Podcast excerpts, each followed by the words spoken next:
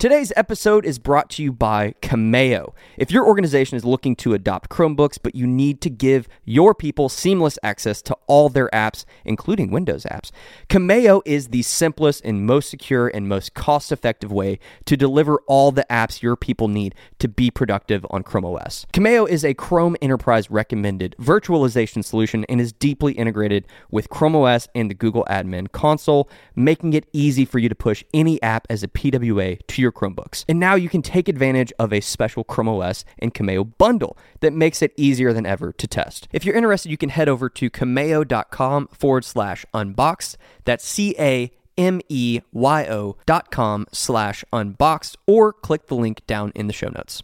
This episode is brought to you by the official coffee of the Chromecast podcast, Fresh Roasted Coffee, who we've partnered with to make a special edition Chrome Unboxed anniversary blend. Here at Chrome Unboxed, we're not just nerdy about Chromebooks, we're also coffee snobs. And look, we wasted a lot of time hand roasting coffee before we found Fresh Roasted Coffee, and we haven't looked back since. This coffee is roasted fresh to order, immediately packaged, nitrogen flushed, and shipped directly to your door. And although we can't officially say that this Chrome Unboxed edition tastes any better than the normal anniversary blend, that is the word around town. But don't just take our word for it. Pick up a bag for yourself and let us know what you think. You can grab a bag over at chromeunboxed.com/coffee.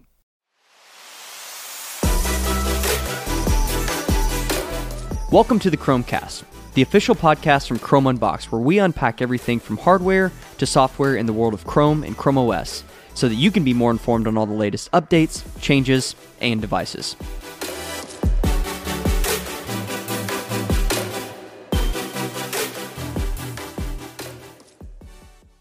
What's up, everyone, and welcome back to yet another episode of the Chromecast. My name is Joe Humphrey, and I'm joined here today by Gabriel Brangers. Good day. And Robbie Payne. What's up, everyone? Are you drinking the new coffee? Yeah, no, that's our... No, we're still not on the new coffee? No, we have a jar of the black beer. So I figured out... I haven't figured this out. It was pointed out that my mother likes to open stuff up. Like, she would get a new bag of chips, for instance, coming home from Walmart, and barely make it home. Open it, take a few bites, and maybe never go touch it again. You see where this is going? Yeah, I do. Anyone who knows me knows that this is apparently not a trait that was learned. Not to delve too far into my personal life, but my mom wasn't around. My birth mom wasn't around a whole lot while I was growing up. I was raised by my stepmom. This is not her habit. This is my birth mom's habit. And my mom and I are in good shape now, but this is not something I would have developed out of watching her do it. So somehow that's like a genetic thing. Like, it's somehow in my brain. And so when our new beans came in, yes, I did open them, and yes, we did brew them, but then I put them away. We went back to our old stuff. We'll get to the new beans. But. And we still have a bag that we bought last week and a half ago that...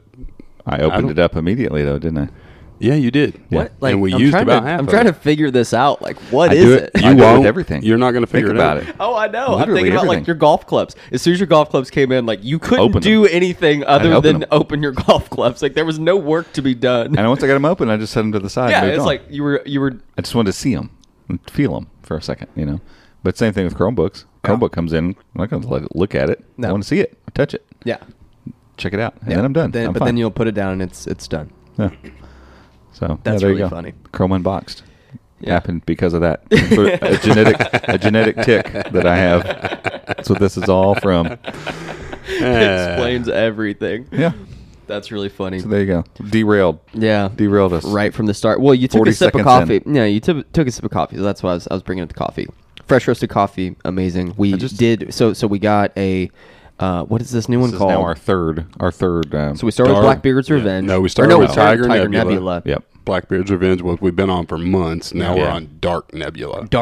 I knew it was similar to the first. So we only brewed a couple cups of it. It's good. It's fantastic. But we need. I don't know that I've had a cup yet. Did you not have one? No, because remember like the other day I was like, are these the new beans? As I was going to make, because I normally only have one cup of coffee a day, and so I think we had the quills in there. I think we had the two others, and remember I grabbed that jar and I was like, "Are these it?" And you were like, "Nah, it's still the old ones." I was like, "Whatever, I'll get to it." So we had, I think we have two jars left of the last batch of Blackbeard. Yeah. And then our coworker who uses our coffee machine, he brings in coffee regularly to kind of help fill, and his is all Blackbeard's Revenge too. So my thought is he just got his in like a day after ours. So we'll go ahead and get to the new stuff after starting next week. Yeah. But taking a jar home. It is fun. It's been fun to try new ones. I mean, everything we've gotten from them has been good. My mom's been ordering from them and really likes. Yeah, she's gotten a couple different ones. I'm trying to get my dad too, because he gets like a couple different Starbucks now. He's got a Cuisinart. You know, it does the grind and brew all in one, and it makes a pretty decent cup of coffee. But yeah, a lot of times I'm like, just go put decent coffee in it. It'll be cheaper than it. It's way cheaper, and it's way better. So. Yeah. We've only heard, especially if you do the subscription. If you do the subscription, it's we've only had one person, the guy in our office that buys also. He had one batch that was not right, but I think it was just a misroast. And but if you message, they took it back. Yeah, if you message them, they'll absolutely send you a new one. Yep. Yeah, great service. Yeah, I guess this is turned into an ad here. It's an ad. It's a spot. I didn't mean for it to be, but it is. Because we love it. It's good stuff. Yeah. This is ChromeUnboxed.com/coffee. Yeah, it is. Go really, check it out. Really not. Is that a thing? Yeah. Yeah. Oh, cool. But it's not. This wasn't planned, obviously. No. And it's just an easy. We like those kind of things. We like partnerships where this is actually stuff we use that we endorse, that we like. No strings attached. And for anyone who's a coffee drinker, you know, it's a part of your life. It's something you do for most people almost every day. So why not spend a little bit of extra time? Honestly, you don't have to spend any more money because it ends up being... No, it's cheaper. It ends up being cheaper than going and buying whole beans at the store. And you're getting a much, much better Can you remember product. The last time you went an entire day without a cup of coffee? I do it on the weekends. I do it on the weekends quite a bit, yeah. Do you have other caffeine that you intake? No, not much. Really? Mm-mm. Oh, I did have I have a soda every once in a while at home, but no headaches or anything. Mm-mm. Mm-mm. Wow. Now, if I have if Wednesday, Thursday, Friday, or something, I'm drinking a ton of coffee, and then I just go because a lot of what'll happen is Saturday we'll get up and do something at the house, and then I'll get called up doing whatever and just kind of forget, you know, or I'm not in a place where I can go get a cup of coffee, and so time will go by, and I'm like, I didn't have any coffee today. Yeah. And if I've had a bunch at the end of the week, I'll get a slight little tension headache from probably just my body wanting it. But in general, no, I'm in good shape. But yeah, I mean, if it's something that you're, you know, if you are a coffee drinker, which I mean, a lot of people are, or they have tea also. So if you're a tea person, they've got a ton of tea options on there. But you know, go ahead and those are the things you can spend a little bit of time and get a great value reward from just a little bit of time of going on their website and picking out. We use ours in our espresso machine, so we're getting some blends and stuff that are specific to that. But my mom's tried a couple different ones and has liked everything. So I'm not going to lie. I miss the single origin exploration stuff. Sure. We don't really brew. We've got a really nice espresso machine, and obviously we're going to use it. It's super convenient, and it makes such a rich, creamy cup of coffee that is... It's I would stick it up next to anybody's Americano or drip brewed coffee in any coffee shop anywhere, and be like, look, you very well might like this better. Like it makes a fantastic, very good cup of coffee. And so, out of a $600 espresso machine too, like that. People sometimes I tell them that and they're like, $600? You paid $600 for? Yeah, but we use it every day. Yeah. It's way cheaper than going and getting a cup of coffee. Oh, it is paid for itself. Oh, it's paid for itself tenfold. Probably paid for itself month one. Let's be honest. And so. Yeah, I mean, the espresso is nice, and it makes great coffee, and I love our coffee, and I really don't ever think like, I kind of wish we could do something else. I just miss a little bit the whole exploration of trying Yirgacheffe. Ooh, because there's multiple Ethiopian Yirgacheffes, and this is washed and unwashed, and this one was from this elevation, and all that kind of stuff, and you get the right single origin in with the right brew method, and it's like, that's a whole different thing. A Chemex or something. And we have those methods. I just am too lazy to mess with. The little bun that we had over at my house for a while was making a good pot. Yeah, a standard bun. Very good. Brews really good. You have pour-overs, you got AeroPresses, but they all use a lot more physical coffee than the espresso. That's the other thing. Espresso is great flavor, and then it's cheaper too because it takes less coffee to make it. Yeah. You know, when I'm talking about a 12-ounce like standard kind of cup of coffee. Yeah. It takes half the amount of actual beans to make an Americano. Yep. But it's also half caffeine and stuff with drip. So, you know, which, I mean, if people are like, you drank 3 cups of coffee. I'm like, it's more like I drink like a cup and a half. Like, they're like, and people always, my espresso. You know, yeah, my brother, so caffeinated, my brothers are like, you drink espresso? Isn't that super caffeinated? I'm like, no. Go to Starbucks and get one of their big drinks. It's going to have 300 milligrams of caffeine in it. And your espresso head's like 60. Mm-hmm. So yeah, that's per volume. Sure. Espresso is highly caffeinated, but I'm not drinking an entire 12 ounce glass of espresso. Yeah. No. I'm drinking 2 shots of espresso. Yeah, a double shot with water. Yeah. Yeah. Yeah. Anywho. Okay. We'll link our espresso machine as well, because it is, I mean, that paired with great coffee, just creates amazing coffee. They've got a little touchscreen one now. So do they really? Are just in a little touch panel. Oh, and then they were coming out with one that was like had some Google Assistant stuff where you could tell it to like turn on at a certain time, and it like warms itself up and everything. Yeah, because this thing warms up super quick anyway. Yeah, I honestly, literally have not one complaint about this machine. And how many, like, we clean ours. We honestly don't do a great job. We probably should clean it a little more. But honestly, when the thing comes on, we clean it. It's on right now, and it's been on for a day. Like, I'll probably clean it this afternoon. Right, but we're not using tap water, so those lights come on based on a time, based on a number of cycles. The regular clean though does a back. Back flush. That needs to happen because you're going to get coffee in the pipelines and stuff. But the second one's a descaler. I run it just to make it happy, but we don't need to descale because we always use it's not bottled water, but I guess it is. It's a huge bottle. It's from a water machine. Big boy bottled water. And like at home, I've got a zero. Like if you're going to, pro tip, if you have any brewing methods, kettles, any of that stuff, regular coffee makers, anything, get a zero water. You can go to Walmart and pick one up for $15-17, even if that's all you use it for. Run your water through it, let it filter, and then use that for your coffee stuff. You'll never have an ounce of scale or lime or anything in your coffee ever. And it makes it taste better too. It's very magical. But you don't have to wash it. Like, it's the only filter you can buy that gets rid of calcium and lime and all that stuff that leaves junk on your stuff. I've just been super lazy at the house. I've just been buying cold brew. I just have I'll have a glass of that or a half glass of that in the morning. Like, I just don't drink a lot at the house. I don't drink a lot of coffee at the house. That's why I bought an espresso for the house, because I'm I'm not there to drink coffee that often, and I need something that I can just quickly top. Yeah. And it's okay. You know, it makes an okay cup of coffee. But every Monday when I come back into the office and make my first Americano here, I'm like, that's it. That's it. Well, I mean, we love going to coffee shops and traveling around. And like you said, I mean, I put our coffee up against a lot of coffee shops. Yep. Okay. This is what we do, folks. 3 hours later. No apology. This is what you signed up for when you clicked to listen to the Chromecast. Yeah. Might be some Chrome OS news. We might just talk about coffee for 12 minutes. Yeah, or whatever else we feel like. So, I'm going on week 2 of the Kentucky crud, this summer cold, as the APRN told me.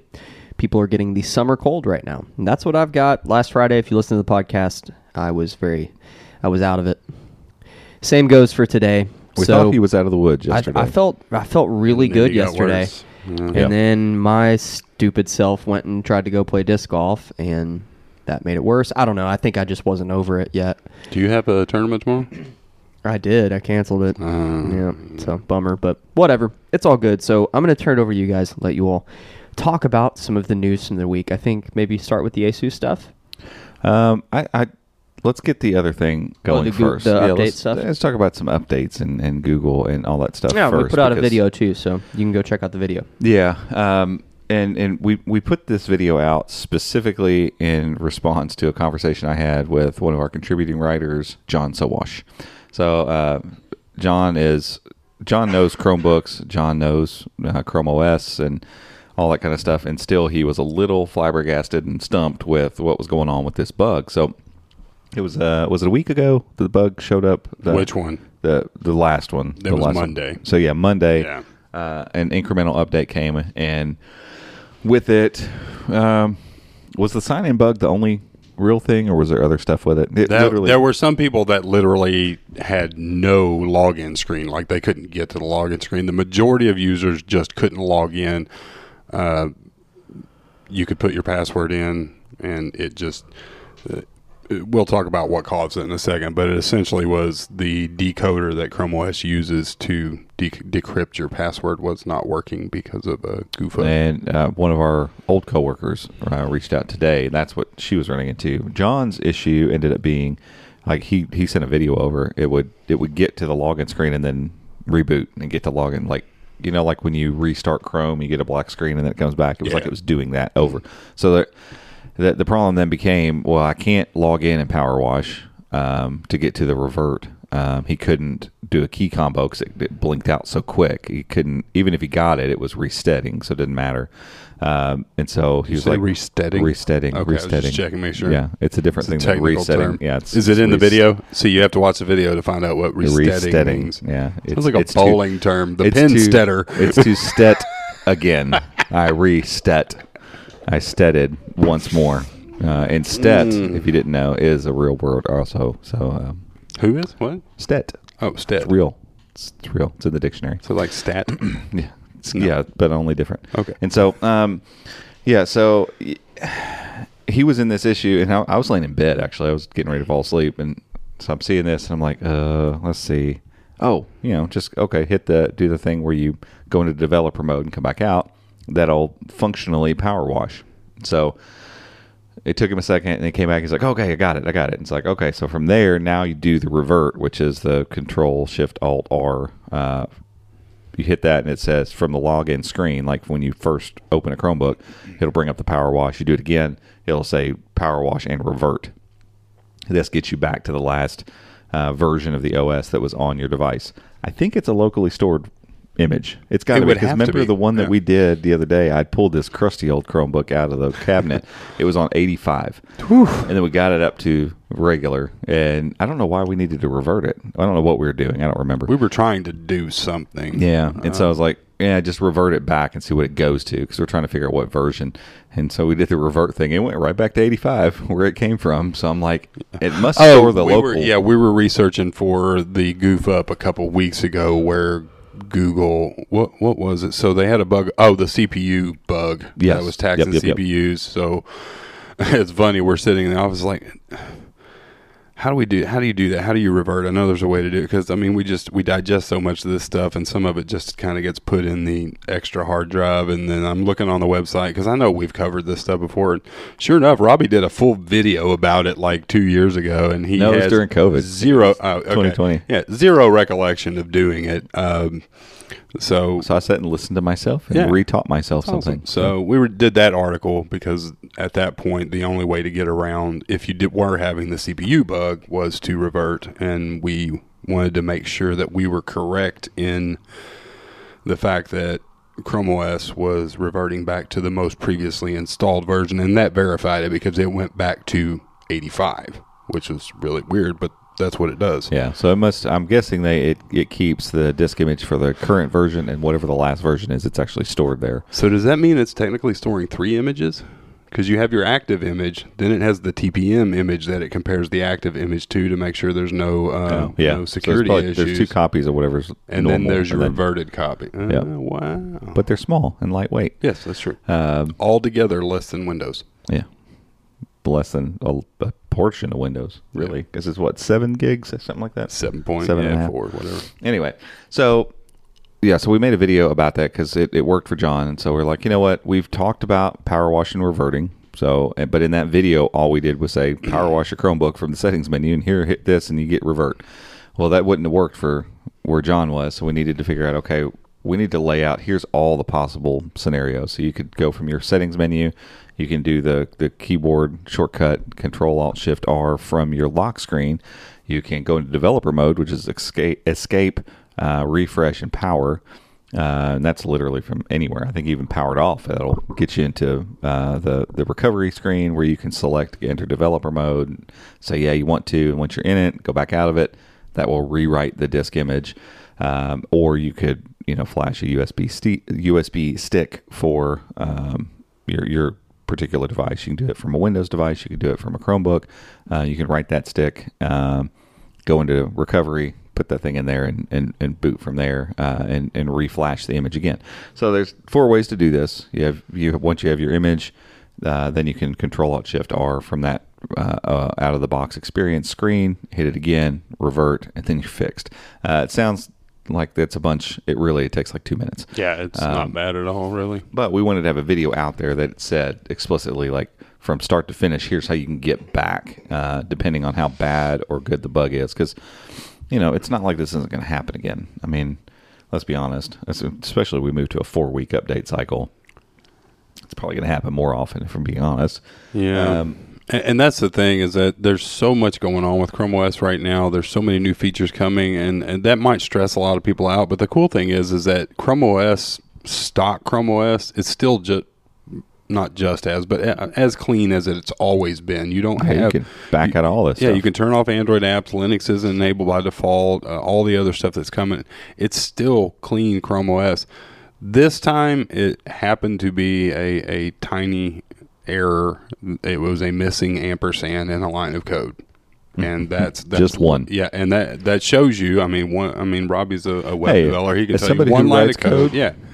I've borked many a PHP, functions.php in a WordPress file. Early on, I borked a lot of sites, and man, you talk about a terrible feeling. You can take down an entire website or operating system with a single line of code. No doubt about that. But I don't want to say these things are probably going to happen more often, because hopefully there'll be some sort of fail-safe for them to check this stuff in the future. But kudos to Google.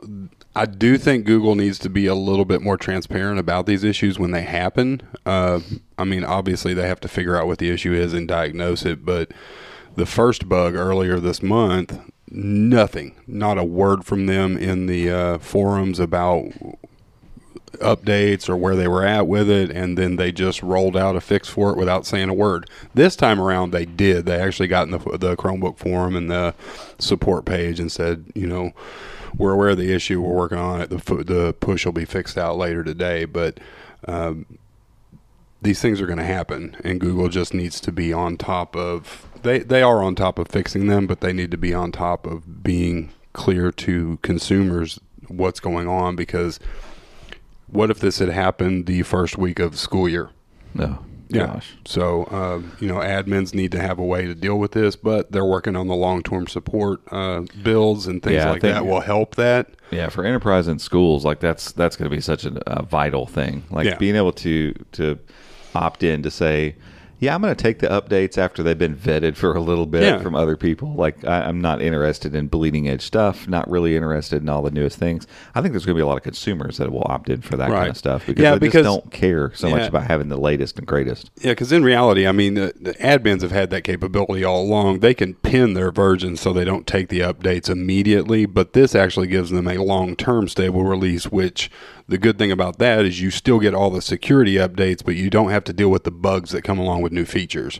Right. You let it be tested, and then you say, okay, now we want to roll this out. So. Right. So right now, an admin says, no, I'm going to pin this version because I don't want to mess with or take the risk on any bugs. And then there's a zero-day. Yeah, they're getting yelled at by everyone else, Google included, like, oh, your browser's not updated, you're not secure, you're not safe. And it's like, well, what do you expect these guys to do? Of course they're going to roll out the latest one. They don't want to deal with the bugs, but... they also don't want to, have vulnerabilities. So, there's fixes coming for this stuff, which is good. But, and that's cool, because that's a very Linuxy thing. Linux has always done a long-term stable release, and then they have their other releases that are ahead and behind that. And as long as you're on a long-term stable release, you're good, because all of the security stuff gets pushed to those releases. Well, and all this to me highlights a really cool benefit of being a Chromebook user, and that's the fact that yes, this stuff sucks and no one wants to see bugs get released. We would like to see them squashed in beta and never make it to stable. And for the most part, if you think about the rapid fire of OS releases, that's the case. We don't have this happen every month. It's every once in a while. They happen. Bugs happen. However, because Chrome OS, just like we were saying earlier, is so lightweight, there's just not a whole lot of overhead with the operating system. The fact that you can take and wipe and completely rewrite the disk image on your device within a matter of minutes, not hours, not half hours, minutes, like 5-6 minutes. If your stuff's backed up the way it should be, which we've done a video about that too, right. You can go into your Files app and set, or into Chrome and set your downloads folder to be a Google Drive folder. So it's every time you download something and set it, instead of it just sitting on your local storage, it automatically is synced up to Google Drive. So the minute any of this happens, you power wash, sign back in, and move on. Like it's so dead simple. And it's funny, like I forget how convenient that is on most days until something like this comes up, and it's like, man, I don't care. I mean, okay, click, revert, boom, power wash, re-sign back in, you know, everything's ready to go. Yeah, and that's again. The thing. I mean, for us, it's not, we've been in this for so long. I never hesitate. If I am like, I need to power wash this device, I don't even think about it, because I know if I have something important, it's already backed up.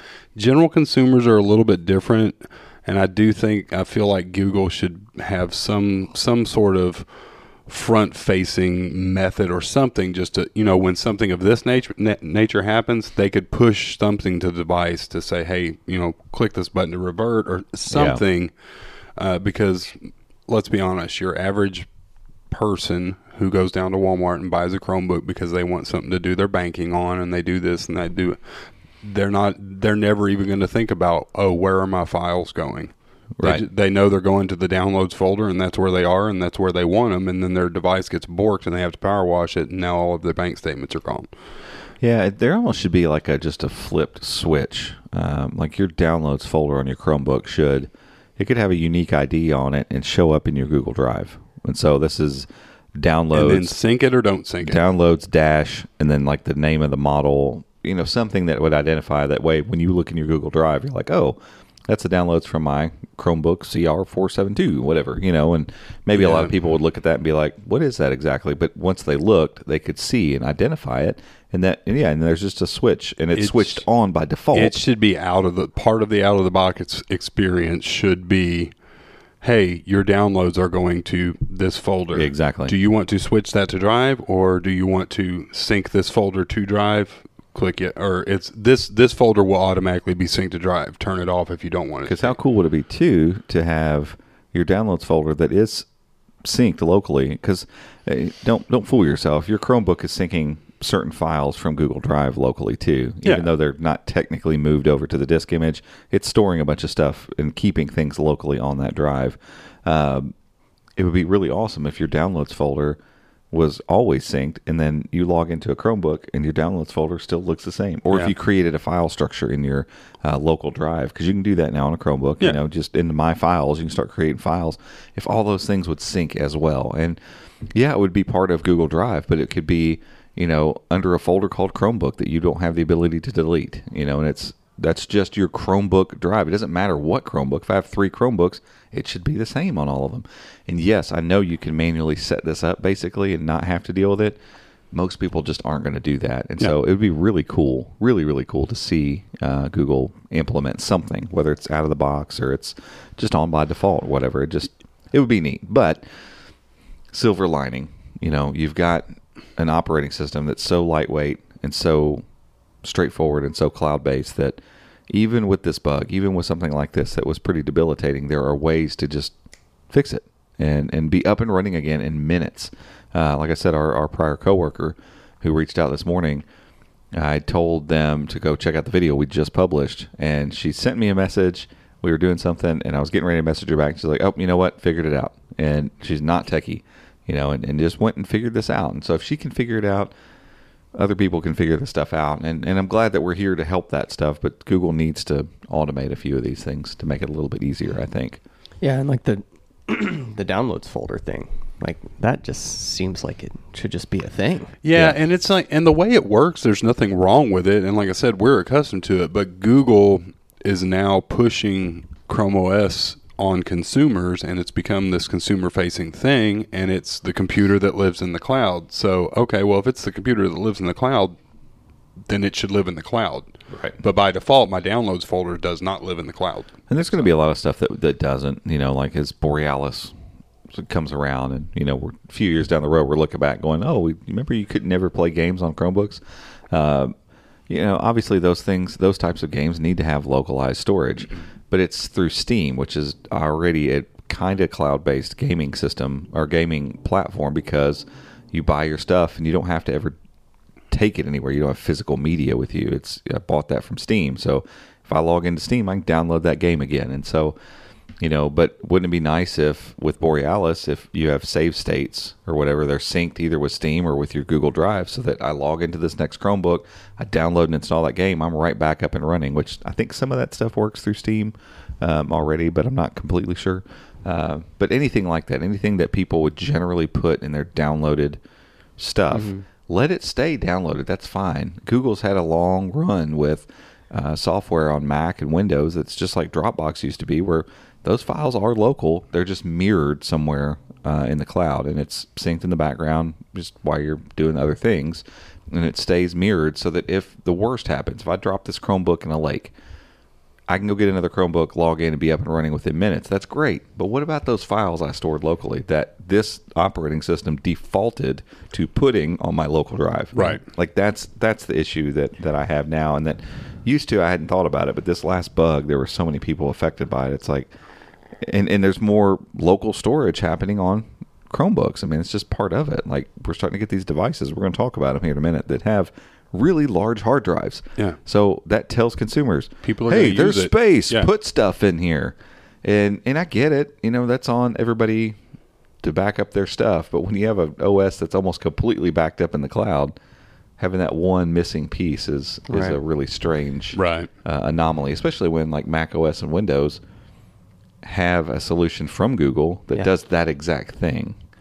Yeah. Like, that's just weird, you know. And I get you could just use Drive and it's all fine. You could, but you have to manually tell it to do that, and it's not straightforward. So I don't know. I think there's some better ways they could do that to help protect users' data and make things easier, so that when bugs come up, it's like, yeah, that was unfortunate for like 2 minutes of your life, but you're back up and running and all your stuff's right back here again. So yeah, no big deal. I mean, when you're out trying to, you know, get some work done on a canoe in the lake, and you drop your Chromebook in the lake, like you don't want to lose all that stuff, you know? No, I've done it a couple times. And it's just the worst. You're out just trying to have a nice little canoe trip for lunch, knock out some emails. Yeah. I'm like, I'm going to go out there and eat my sandwich. And like, I want tech and nature. Right. I want to go canoe. Yeah. But also want to be on my Chromebook and be connected. Yeah, but sometimes I eat like pizza, hands are buttery, and it just the Chromebook in the lake again. More realistic, you could be on a weird with a pizza. Yeah, you could be on a weird cartoony roller coaster ride at a Google event thing, and it could like fall out of your bag. Right. Yeah. Right, but there's no lakes. Right. But it could get run over by the roller coaster. And then, I always go to the lake. Right. There was a lake that year, though, because they had a flood. Yeah, there was. So I dropped it in the small lake. A small lake. Lost my downloads. Yep. Had some. You know, the thing is about downloads. We're not making light if this happened to you. Sorry. No, if you went canoeing with pizza and dropped your Chromebook in the lake, we're not poking Mathematically, fun. The odds are actually good that someone has had that happen. Probably. Yeah. Just saying. Yeah. Yeah. We should stage this photo. Like, this is going to be a photo that we're going to stage. And big face, like, oh, yeah, like a white pizza outline around me, right? Whole thing. Do you save the pizza or the Chromebook? Probably the pizza. I go to pizza because our files are backed up. We don't have to worry about it. I can't get my pizza back.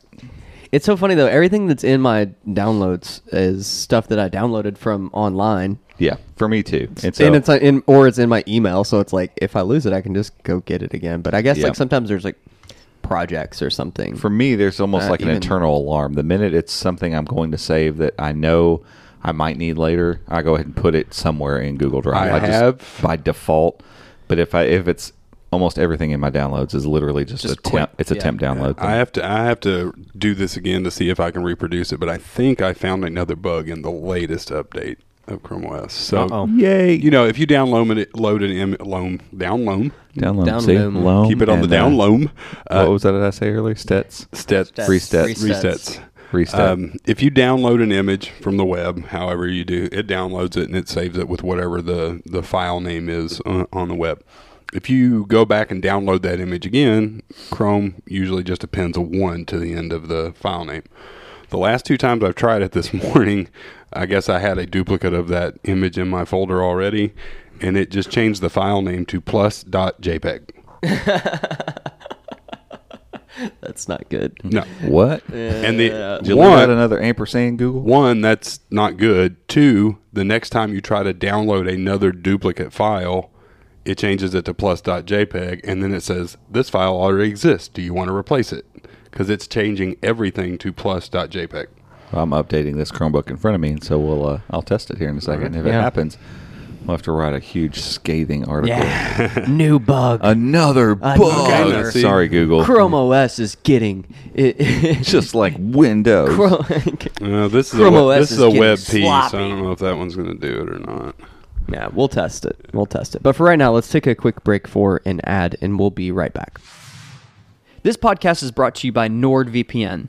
We recommend the service, and we use NordVPN because they keep your browsing secure and private on any device.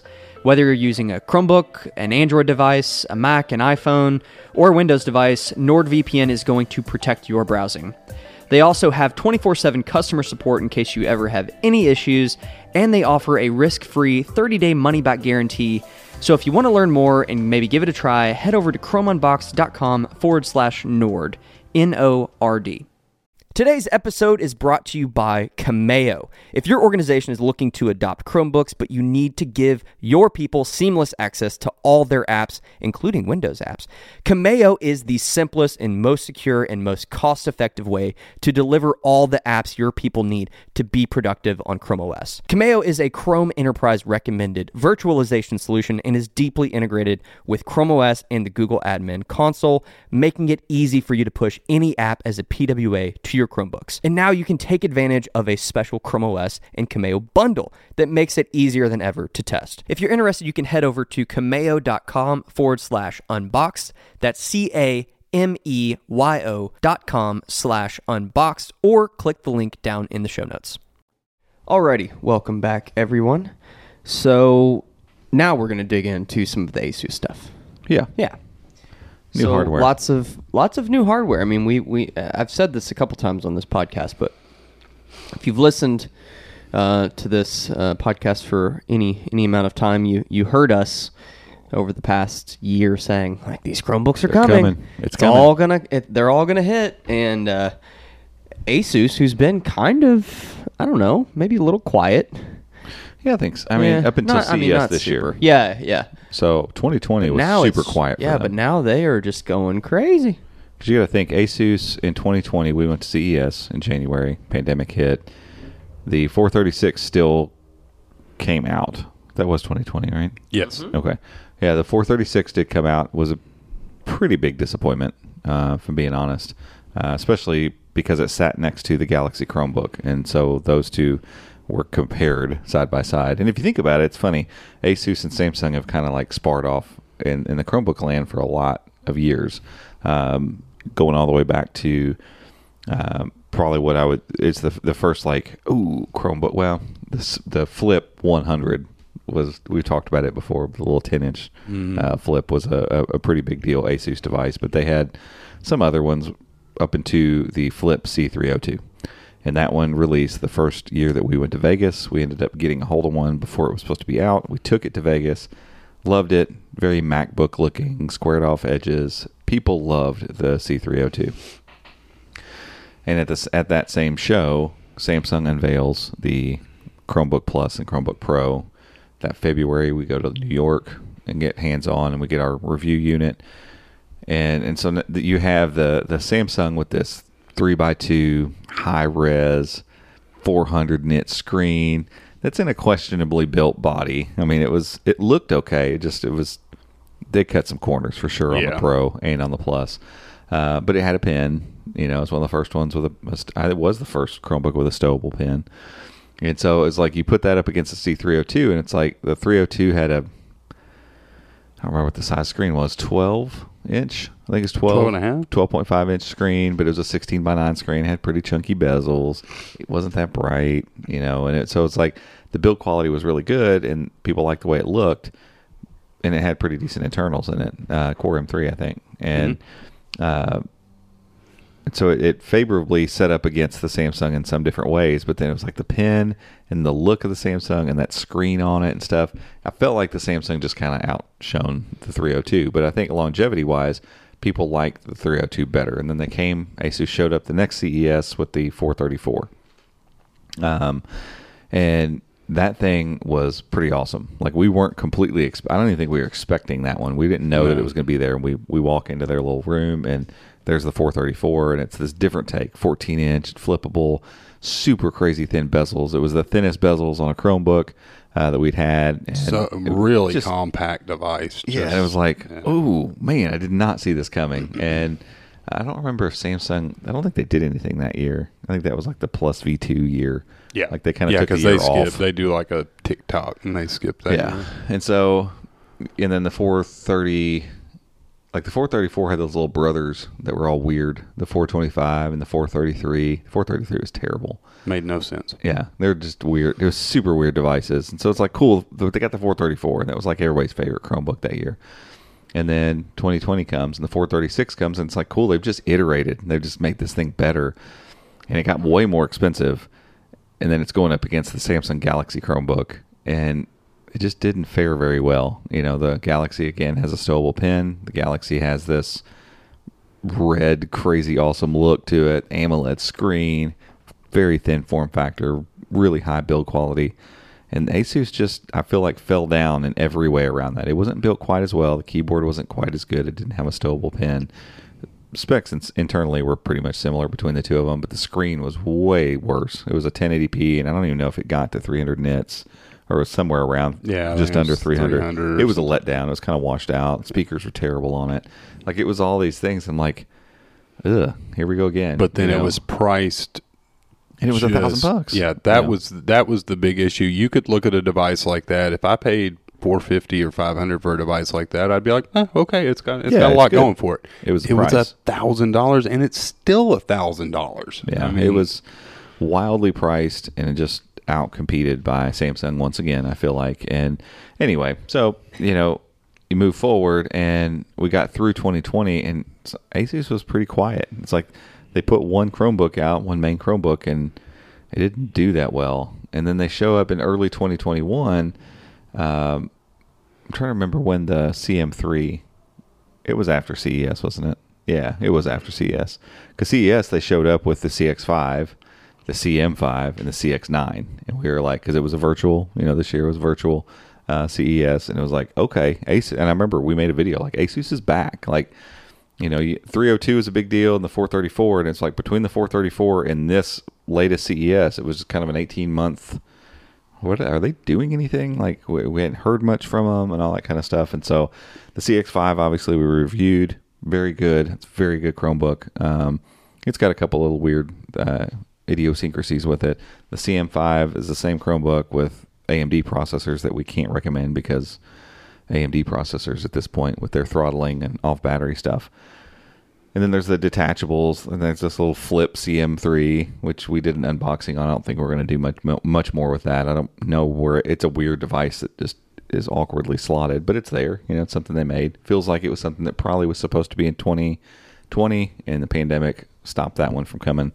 Same thing with their detachable CM3. We're still waiting for our review unit on it. But it's no better than a Duet, and it's more expensive. It's probably going to be better built, I would think. But ultimately, it's not something that we're getting super excited about. No, especially at the price. If you're in the market for a compact tablet-y device, you have the Lenovo and you have this, and I'd probably recommend this. The Lenovo has a better screen, but this just has more bells and whistles. Honestly, it's stowable stylus. It probably is better build quality, but we'll have to wait and see on that. Yeah, and so. And those two devices are nice, and what they released at CES, like the ones that we've gotten our hands on, it's like they're nice too. But I feel like we've still been kind of waiting. Like they've done some cool stuff now in the mid range, the low end. It's like, okay, where's the successor to the 436? I even wrote an article about this. Like my gut tells me there's a flip coming that will replace the 436 and. We think it's this. It ends up that's what it is. It got announced, or I don't know, just showed up this week. It just showed up in their store, which is crazy. And then the CX9, which we've been waiting, Gabe specifically has been waiting for a lot since that, because they talked about it at CES and it like disappeared.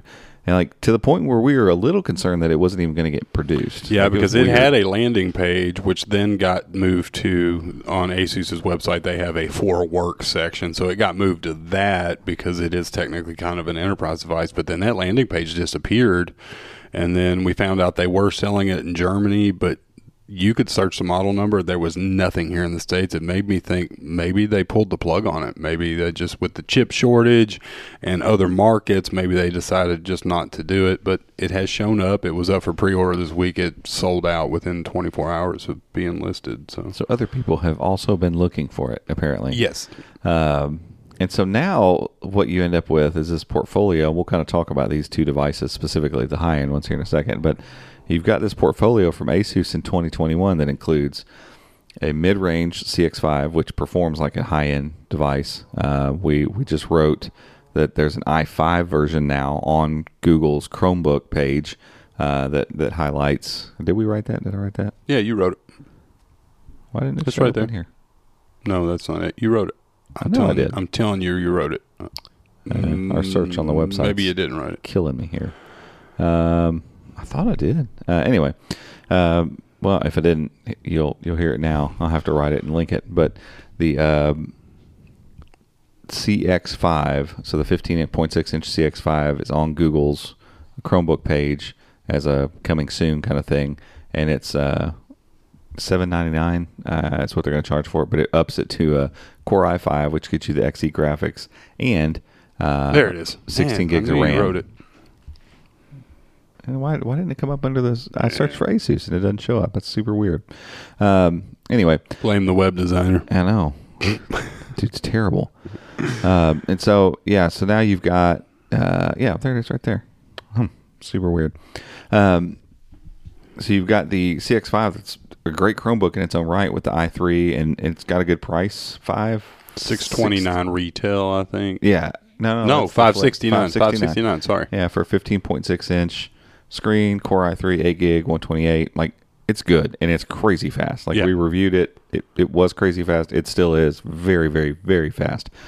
But now you're just upping that with a faster processor, slightly, a really, really good GPU in the Xe graphics from Intel, and doubling the RAM to 16 gigs of RAM. Yeah, because here's the thing. For $799. For most consumers, the standard model is going to be fine. But for these people who are actually looking forward to like Borealis and doing like major crunch stuff with Linux, you're talking the beefier G7 graphics and 16 gigs of RAM. When Borealis becomes a reality, yep, you're going to 15.6-inch screen. I would be shocked if within the next year we don't see some Core 17-inch Core i 17-inch devices, because they're starting to push gaming, and this device is going to be perfect because it's a great screen too. I mean, yeah, it's a good screen. I wish it was a little brighter. It's 250 nits, so it does okay, but it could use a little more brightness. So now they've got the low end CM3 detachable and flip. They've got the mid range CX5 and CM5. They've got the upper mid-range CX5 that's coming with the i5, 8 gigs or 16 gigs of RAM. And now we've got these two. The CX9 is like, it's technically pre-order right now. Is that where we're at? The first round of orders were supposed to start shipping yesterday, but pre-orders sold out the day they opened. Okay. So, yeah. Somebody's got one. Yeah. So our review unit of that and this new device that has come out, that's also Tiger Lake, and they went spec max on this thing. So it is the Flip CX5, technically CX5400. The bigger one is the CX5500. That's not going to be confusing at all for consumers when they go to buy the CX5, and there's like, oh, there's this one and this one. Which one's which? I don't care. I just get a CX5. That's bad naming because they're both Flip CX5. But this new one, Core i7, 16 gigs of RAM, 512 gigs of NVMe storage, obviously the Intel Xe graphics, stowable stylus, 300 nit screen, and then just a really good looking, down the pipe, like Flip aesthetic. Like it looks like it was cut from the same block as the 434 and 436. It's a little boxier on the sides. But it looks, and there on the landing page it says all aluminum, so I'm hoping it's aluminum all over and not, you know, plastic here and aluminum there, for a very reasonable price. Yeah. So, which is funny to say for the price that it's at, but when you look at it compared to the market historically, the Asus, every device they've dropped in the last 3 months is priced competitively. I mean, which is different for them. Because with the 436 came out and at even at $799 for the base model, I wouldn't recommend it to anyone. No, at all, because you can get so many other good Chromebooks for that price. But when the CX5 showed up and it was like $569 is MSRP here. It's already been on sale. Yeah, you're getting a core, and that's new too. Asus used to never have their stuff on sale, and you know, yes, Best Buy can run sales if they want, but most of these times they're making a deal with the manufacturer to get more of them. Rebate is all it is, right? And so Best Buy is not just arbitrarily putting things on sale, so it's up to the manufacturer to put stuff on sale. And so it's like Asus took a little bit of time off, sat back and looked at where everything is, and like, why are these people having such success? HP's been kind of ruling the market. And look at HP's Chromebooks. They're always on sale, and they come in a wide variety of price range. Like, there's a HP Chromebook out there to fit most people's needs. Mm-hmm. And I feel like that's kind of what Asus has stepped in and been like, yeah, we'll do that too. You know, we can do that. Like, it wouldn't surprise me at all to see some Asus Jasper Lake Chromebooks show up. It wouldn't surprise me to see this Flip show up in even a lesser spec. Because, I mean, an i7... 16 gig, 512 NVMe. That's bonkers specs for. I mean, most people don't need this. Yeah. They don't need all this stuff. And yeah, it's gonna be great for Borealis. And the day comes that we get a video editor, it'll be great for that kind of stuff. But like right now, as a consumer, when I'm looking at the CX5 with a Core i3 and 8 gigs of RAM being more than enough, like it's not just like, oh, that'll make it. Like, most people aren't ever even going to feel this Chromebook ever give, you know, that. And so you put an i7 and 16 gigs of RAM and all the storage, they could take this because we haven't even mentioned the price. It's $1,049 is the MSRP. And the reason that's wild is I went and spec'd the C1030, which is the class I would put this Chromebook in from HP, which is an excellent Chromebook, by the way. Still, like, it became over time. I kept going back to it between Chromebook reviews, like, it's easily one of my favorite Chromebooks ever made. It's so good. Is that what I'm working on? Is that what this is? Yeah, it's such a good Chromebook. Yeah, it really is. It doesn't go out of its way to be super flashy, but it's just fantastic. Spec that one out the way that this Asus is. It was, what did I rent it? No, I couldn't spec it up that high. I couldn't even get 512 gigs of storage in it. And there was something, it doesn't have a stowable pin. And it was still almost $1,600. Go to Dell's website and spec out their Latitude, which also doesn't have a stowable pin, but it does have all the rest of the stuff, like good screen, and you can spec everything exactly the way that this Asus is going to be spec'd. It was $1,900, yeah. Which I love the Dell's build, but yeah, $1,900. Nice. I mean, before they ran their always on sales, you could actually spec one out to over $2,000, and that's what's so incredible about this Asus. At $1,049.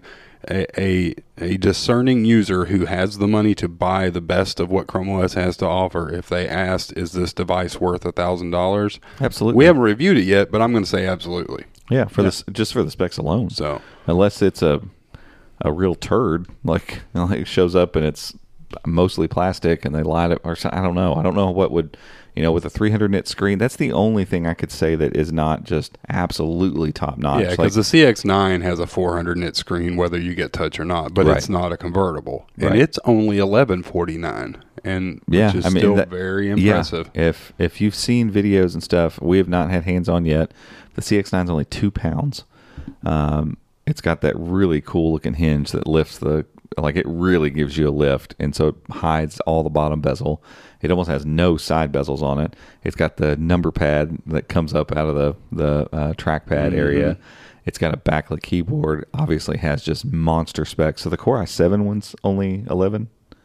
Yeah, the Mac Daddy is 1150. And it's the same thing. It's an i7. It's 16 gigs of RAM and 512 gigs of NVMe.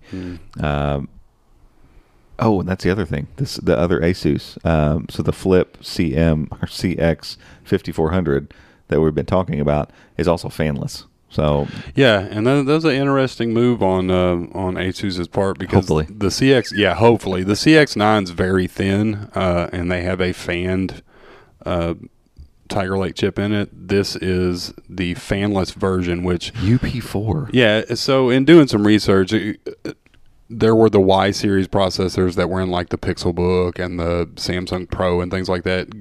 In Google, Intel went away from the Y series branding, so now you have their big core chips, the mobile ones. They have the fanned ones and the fanless ones. It's UP4 and UP3. Yeah. This has a UP4, which is meant to be fanless. And basically, it just draws less power. Yeah, still is trying to produce. It's obviously not going to have the same amount of horsepower in it, right? But people are worried that are they going to have the same issue Samsung did with the Galaxy Chromebook? The problem with the Galaxy Chromebook is that Samsung took the same U series processor that's in all the other flagships that was designed to be fanned and put it in a chassis with passive cooling. That's why I shake my head at. Yeah, and we never saw massive overheating issues, but that was the reason they had overheating issues with the Samsung. This chip is designed to be fanless. Right, it is made to be a fanless chip. Now, that's not to say if you crank up that GPU and you're taxing it, that's not to say it's not going to get hot, because it might, but hopefully Asus has done a good job of cooling this thing the way they need to. And that's the thing with Tiger Lake, too, is that there's so much more power here that it could aggressively throttle and you'd probably not notice it. Like if it knows that it's getting too hot, it could the processor could just throttle back and you won't have any issue. Right. So again, if you're looking for like, I want the most power, I want the absolute Mac Daddy, then the CX9 is still going to be that thing. But this new CX5, 5400, whatever, like it is going to be every bit the high end caliber device. And if you're wanting a convertible Asus Chromebook, this is going to be the one you're going to want to get. And I just think it's interesting, like all those years, one of the defining things that Samsung had over Asus was the stowable stylus. And this year on Samsung's strategy with Chromebooks obviously was stunted by COVID, and I don't know that they put their best foot forward this year. They did in 2020. In 2021, they gave us a Galaxy Chromebook 2 that's basically a step backwards in every way, but it doesn't have a stowable stylus. So for the first time, Samsung's flagship Chromebook doesn't have the stowable stylus, does have USI support, but Asus is shipping one with a stowable USI pin, which is really cool. And for the first time in some time now, probably since the C434 came out and we saw it in Vegas, for the first time, I'm genuinely excited to be able to see these two Chromebooks, and our review units should be on the way. Yeah, we don't have to fly to Las Vegas to get our hands on one. Yeah. It's gonna be great. Both of these Chromebooks, I am really, really excited for. There was a part of me that started wondering if we're still going to see high-end Chromebooks, like, or if that was a enterprise-only thing for a little while. If like we're going to go through a season where the high-end stuff was just going to be kind of, let the enterprise guys buy those things. Because it's not like the Dell is like the Latitude 7410. Of course, it came out last year, right? Oh, yeah. Yeah, it was last year. But it's not like that. And the C1030 took forever to come to consumers. It was an enterprise device at first. It's not like those devices are not premium. That's not it, but they were priced in such a way it was just like, right? Because remember, no one's going to go buy this. The retail version of this, the C1030, which is the 13C, it's a good device, but it's Core i5, 8256, I think is the one at Best Buy. It's $949. Right. For $100 more, you're getting a device that will absolutely destroy this from a spec standpoint, and it's probably going to be built in the same vein. I'm not going to say it's going to be built better. The HP is built phenomenally. It is great. But you can have a fingerprint sensor on it. I don't think so. Yeah, which is so weird. Like all these premium Chromebooks are coming out, and they have obviously fingerprint stuff is built into Chrome OS already and has been for a while. Like the number of Chromebooks that are coming out without a fingerprint scanner is bewildering to me. I don't know what's going on there. And so, Asus is kind of back in the premium realm with two devices right now that I think would be great for anybody that's like, I want to spend some money and get a really nice Chromebook. Like, I want to get something really nice. I want to get something that I can play some of these Borealis games on maybe, or I just like high, good build quality. And, again, we need to get them in, but I think the CX9 is probably going to have an awesome screen on it. The the CX5400, it's probably going to be fine. Yeah. Like, I'm sitting here looking at Acer's Snapdragon Chromebook. I always go code names. I'm looking at Lazor.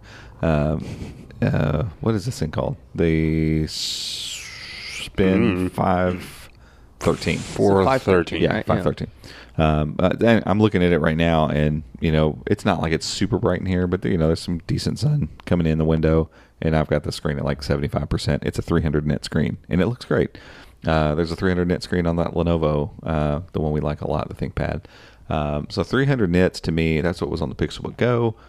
It gets you in the realm where it's like, cool, I don't have to really think about the screen all the time. I'm not going to constantly be going, I wish I just had a couple more notches here. But for premium Chromebooks, I would like to see 400 nit screens across the board. Like the HP's just looks awesome all the time.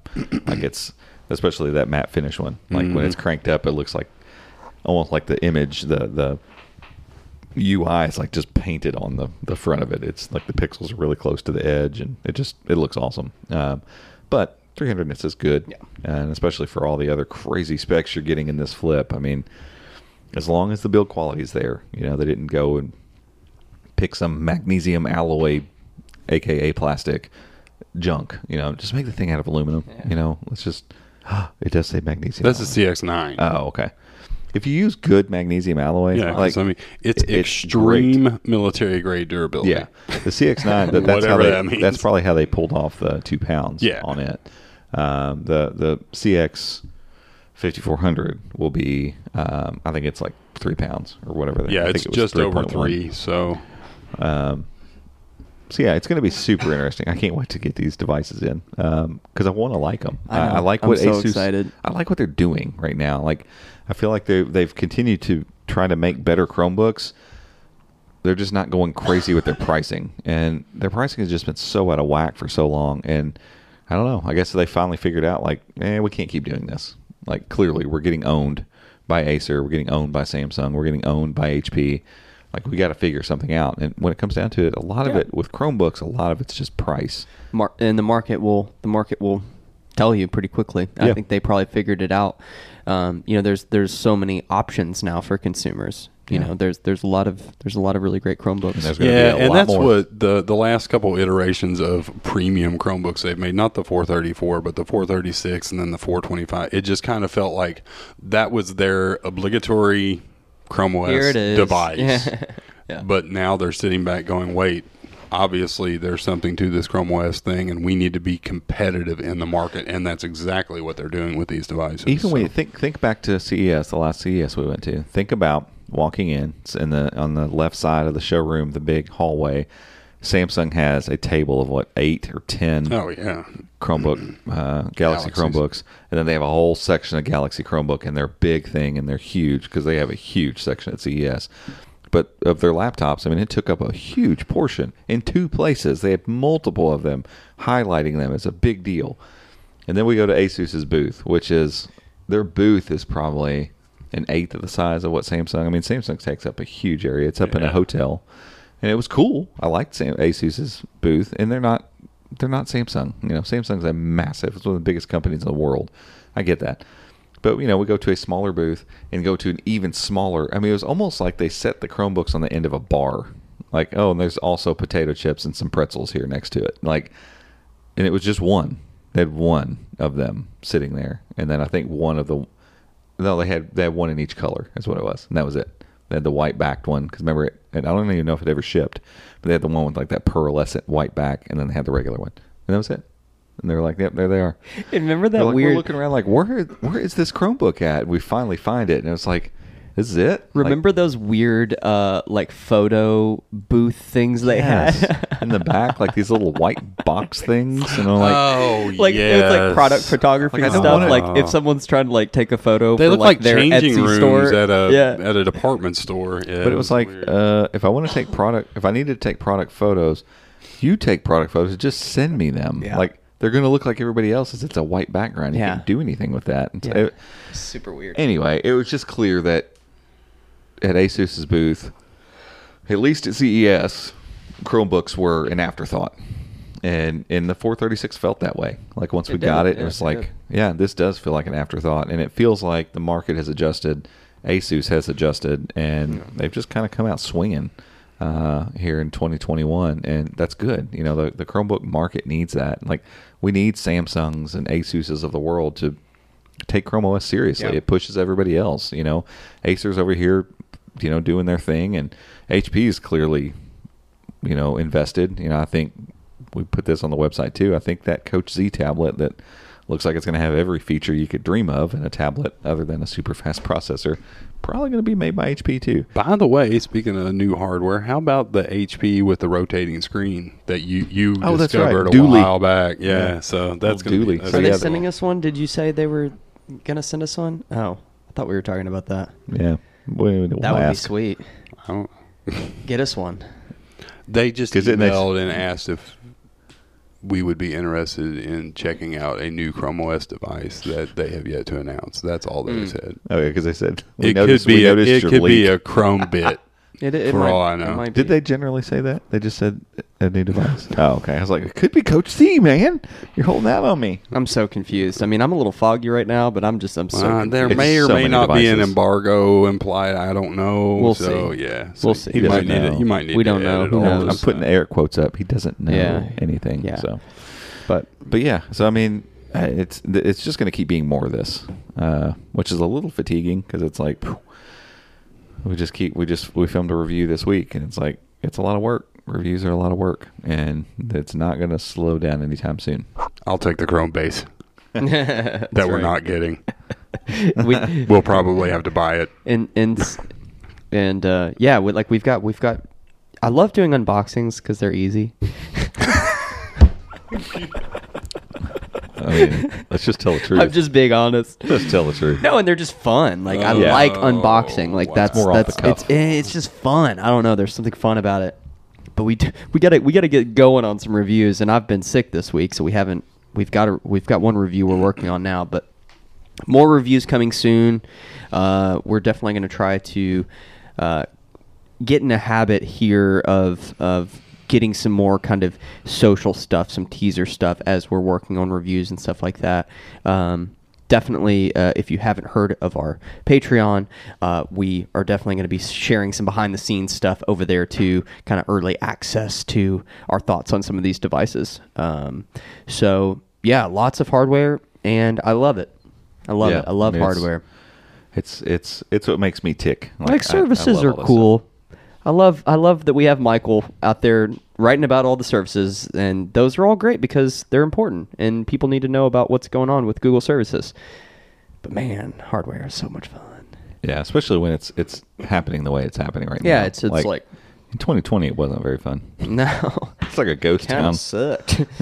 Yeah. So it is nice to kind of be back on the horse that way, and just seeing like there's devices we haven't even messed with yet. Like the updated 14C, which. It's like, you know, do we unbox that thing? I don't know. Like, we'd have to probably maybe coax HP into sending us one because we have a whole unboxing and review of the 14C. It literally is called the 14C still. It's just got the new processor in it. And that's great. I think companies need to do more of that. Like, when you build a good Chromebook, just swap the board out inside and keep moving. You know, like, I think that's great. It doesn't, in a crowded space, it doesn't reserve the space it needs to have or deserve, space for another review. Like, it's a lot of effort and a lot of work and time that goes into these things. If it's the exact same Chromebook, like, but faster. Right. All right. Cool. If you like this video, here it is. Give us a thumbs up. You know, like, we should do that. We totally should. That would be funny. If you watch this video. That's it. But faster. Yeah, it's that device, but a little faster. Yeah. Everything else is the same. Alrighty, folks. I think that's it for today. We appreciate you all tuning in and giving us a listen. We're gonna link everything that we can. Try to remember everything we talked about here. And that's it for today. We'll catch you all next week. See ya.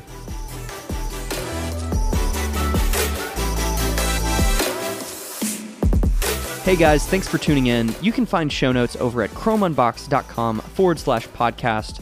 And if you want to stay up to date with everything that's happening in the world of Chrome and Chrome OS, make sure to check out our website, chromeunboxed.com, and follow us on social media by searching for @ChromeUnboxed. Thanks again for listening, and we'll see you next time.